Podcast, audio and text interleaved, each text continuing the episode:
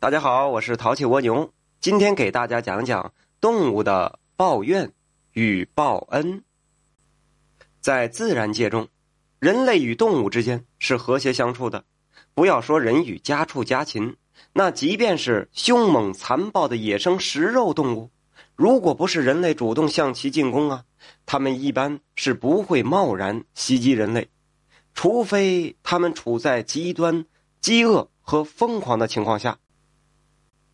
就在一九九二年四月的一天，江西崇义县古亭镇一户张姓农民正在家里看电视，全家人是分坐两旁，欣赏着欢快的电视节目。忽然，一只猫头鹰从大门外飞进厅堂，就落在了电视机前不远的饭桌上，一双大眼睛不转睛的注视着电视屏幕看了起来。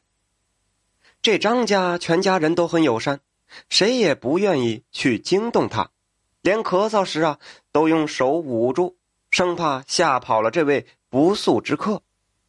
这一年呢，这一只猫头鹰一连在张家看了二十八个晚上的电视。到了第二年春天，这只猫头鹰干脆不再当客人了，而是把巢穴就住在了屋檐下，变成了这里的主人。白天这猫头鹰就伏在巢穴里，晚上就同主人一同看电视。等电视结束了，它就会飞出去觅食。后来，从一九九四年开始，它每年四五月份就在张家孵一窝雏鹰。这猫头鹰大家都知道，那是鼠类强有力的劲敌，也可以说是天敌。它有一副锐利的千里眼。和一对灵敏的顺风耳，在漆黑的夜晚，对鼠类的一切行踪是能明察秋毫。自从猫头鹰来到张家之后啊，张家和附近十几家再也见不到老鼠了。这老鼠啊，都快绝迹了。俗话说：“善有善报，恶有恶报。”对于动物，你如果是恶意的加害于它，它也会进行报复。下面就有这么一则故事。故事发生在呀，一九九七年的春天，这一对猫头鹰在河南太康县一家农户废弃的破房墙洞里筑巢，孵卵幼雏，繁衍后代。这幼雏才破壳半个月，就被这家农户啊十岁的男孩发现了。他趁猫头鹰外出采食的空隙呀，纠集了本村几位小伙伴。对这嗷嗷待哺的幼鹰是采取了掏窝行动，结果呀，四只雏鹰被摔死了三只，剩下的一只带回家了，放在鸟笼里喂养。猫头鹰发现儿女被盗，是终日悲鸣不已，四处寻找。他终于发现了儿女的踪迹，于是啊，这两只猫头鹰就栖息在这家农户不远的一棵大树上。日夜守候，伺机报复。五月二十日清晨，这家人扛着锄头，刚刚走出大门，只听“嗖”的一声，守候已久的猫头鹰是展翅急速飞下，迎面就袭来了。那主人躲闪不及啊，就被猫头鹰抓伤了脸和灼伤了左眼。这都是有据可查的真实故事。那么这几千年来呀。蜜蜂一直是人类的好朋友，呃，为什么这么说呢？因为它对人类有利呀。同是地球的生灵，那对人类有用、有好处、有帮助的，就是人类的朋友。哎，这人类呀，就有这点毛病。这个蜜蜂啊，它为人是酿蜜、传授花粉、促进农业和果蔬增产立了大功，人类也为它提供了安全、舒适的生存环境。在一般情况下呀，这蜜蜂是不会主动蛰人的。当然，当他们受到严重的侵害时，他们也会以死抗争，实行报复。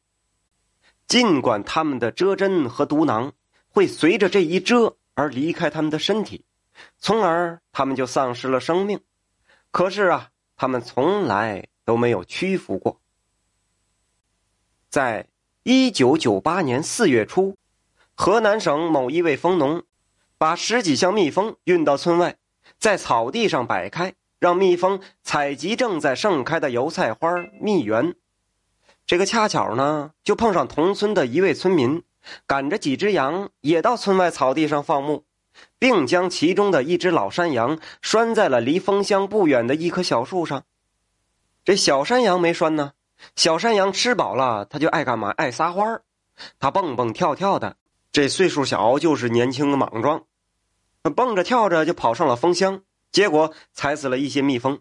受到惊吓的蜜蜂像是接到了命令一样。纷纷向几只小羊发起进攻，小羊是蹦着跳着，哀嚎着四处逃窜，群蜂呢是穷追不舍。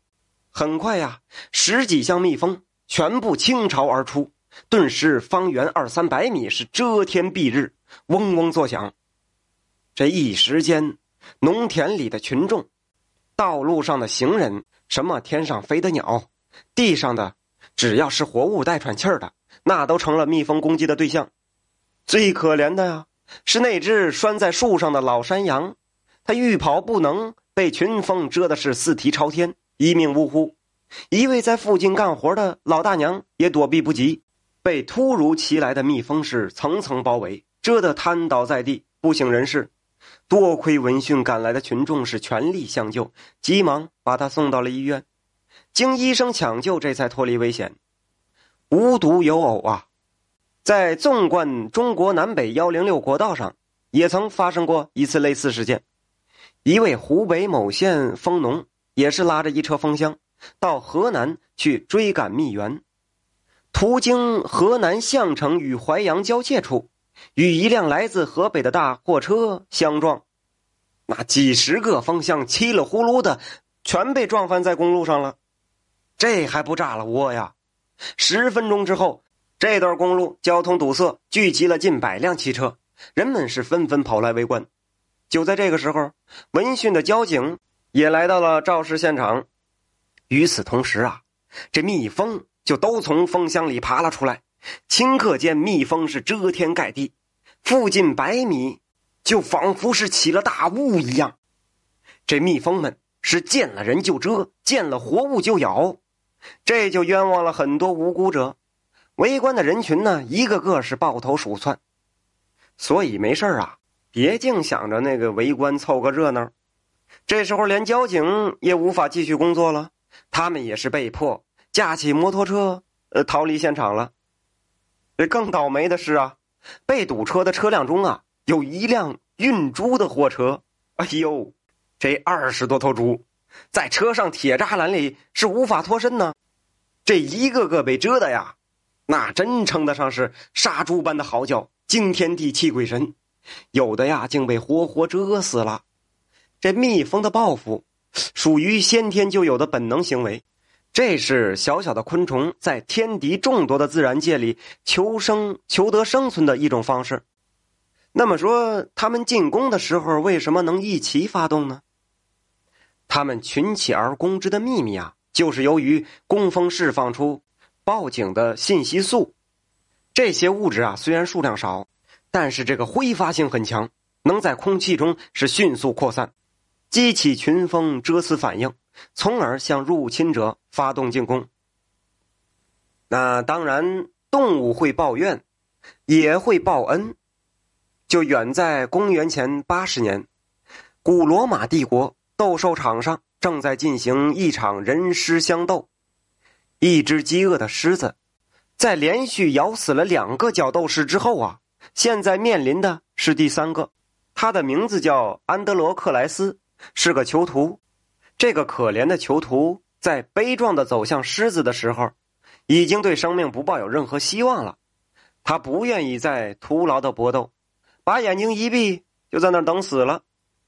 可是没想到啊，就在那一刹那，这狮子却在离他一步远的地方突然停下来了，并匍匐在安多罗克莱斯的脚旁，还温顺的舔着他的手和脚。这全场的观众立刻是高声欢呼，并要求皇帝赦免他。皇帝一看也被感动了，同意了观众的请求，并把安德罗克莱斯啊叫到了看台上。询问此事的由来，安德勒克莱斯说：“这事儿啊是多年以前的事儿了。当时呢，他还是一个奴隶。由于不堪奴隶主的虐待，他是只身逃进了沙漠。一天傍晚，他累得实在走不动了，就躺在沙滩上休息。突然，他听到一阵由远而近的呻吟声，原来是一只受伤的狮子，费力的向他走来。这狮子走进他的身旁，用一种凄怜的目光看着他，并把一只流血的爪子举起来。这仿佛啊，就是在向他求救。安德罗克莱斯啊，此时已经忘了恐惧，他仔细打量了一下狮子脚爪上的伤口，他从伤口里拔出了一根大刺，又从衣服上撕下一块布，把伤口包好。